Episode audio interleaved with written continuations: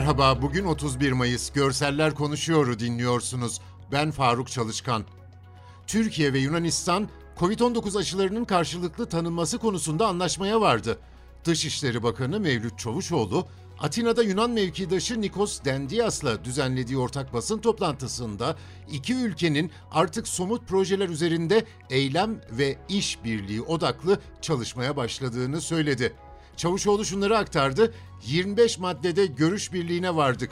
Bugün vardığımız mutabakat karşılıklı olarak turizm sektörümüze olumlu katkı yapacaktır. Türkiye olarak Yunanistan'la ön koşulsuz ve ikili ilişkilerimizi her alanda geliştirmek için diyaloğa, görüşmelere hazırız. Türkiye yılın ilk çeyreğinde elde ettiği yıllık bazda %7'lik performansla Ekonomik İşbirliği ve Kalkınma Örgütü OECD ülkeleri arasında en çok büyüyen ülke oldu. AA Finans büyüme beklenti anketine katılan ekonomistler 2021 yılının birinci çeyreğinde Türkiye ekonomisinin %6,4 büyümesini öngörüyordu. Gazze'ye insani yardım götüren ve Rotamız Filistin, yükümüz özgürlük sloganıyla yola çıkan Mavi Marmara gemisine 31 Mayıs 2010'da İsrail'in düzenlediği saldırının üzerinden 11 yıl geçti. Sabaha karşı filoya saldırıya başlayan İsrail komandoları helikopterler ve Zodyak botlardan Mavi Marmara gemisindeki sivillere önce sis ve ses bombaları attı, ardından hedef gözetmeksizin ateş açtı. İsrail askerleri tarafından açılan ateşle 9 Türk yardım gönüllüsü hayatını kaybetti. 50'den fazla gönüllü de yaralandı. Başından vurulan aktivist Uğur Süleyman Söylemez'in 4 yıl bitkisel hayatta kaldıktan sonra vefat etmesiyle de saldırı sonucu hayatını kaybedenlerin sayısı ona yükseldi. Yardım faaliyetinin öncüsü İHH'nın başkanı Bülent Yıldırım'ın Anadolu Ajansı'na yaptığı açıklamayı aktarıyorum bir e, gemiyi düşün. İçinde çocuklar var, yaşlar var, kadınlar var ve dünya orayı seyrediyor. İsrail e, bu kadar güçle bu gemiye yanaşarak gemiyi etkisiz hale getirebilirdi. Nitekim aktivistler olarak bizler de asla böyle bir şiddet kullanmayacaktık. Bu kararımız vardı. Biz bunu da televizyon yayınlarında bütün dünyaya ilan etmiştik. Ve dedik ki biz şiddet kullanmayacağız ama dünya harekete geçsin. Yani geminin içerisinde ne konuşuluyorsa bunu İsrail biliyordu. Fakat buna rağmen İsrail bir mesaj verdi.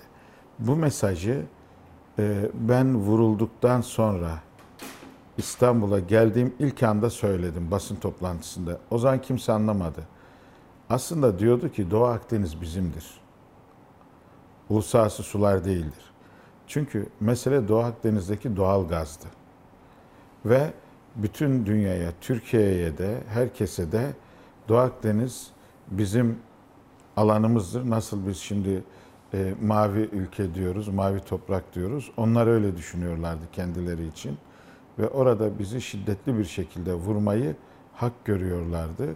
Mavi Marmara e, henüz e, yürüyüşüne devam ediyor. Yani bütün limanlara uğruyor özgürlük ve mazumiyet anlamında gerçekten mesajını çok iyi veriyor.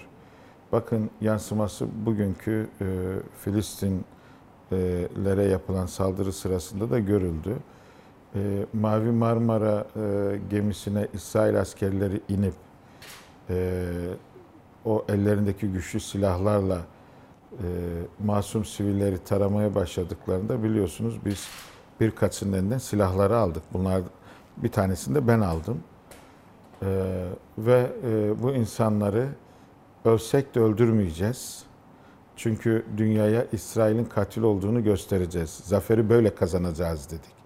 İsrail'in büyüsünü bozacağız dedik. Ee, ve bunu da başardık. Bütün dünya kamuoyunu arkamıza aldık.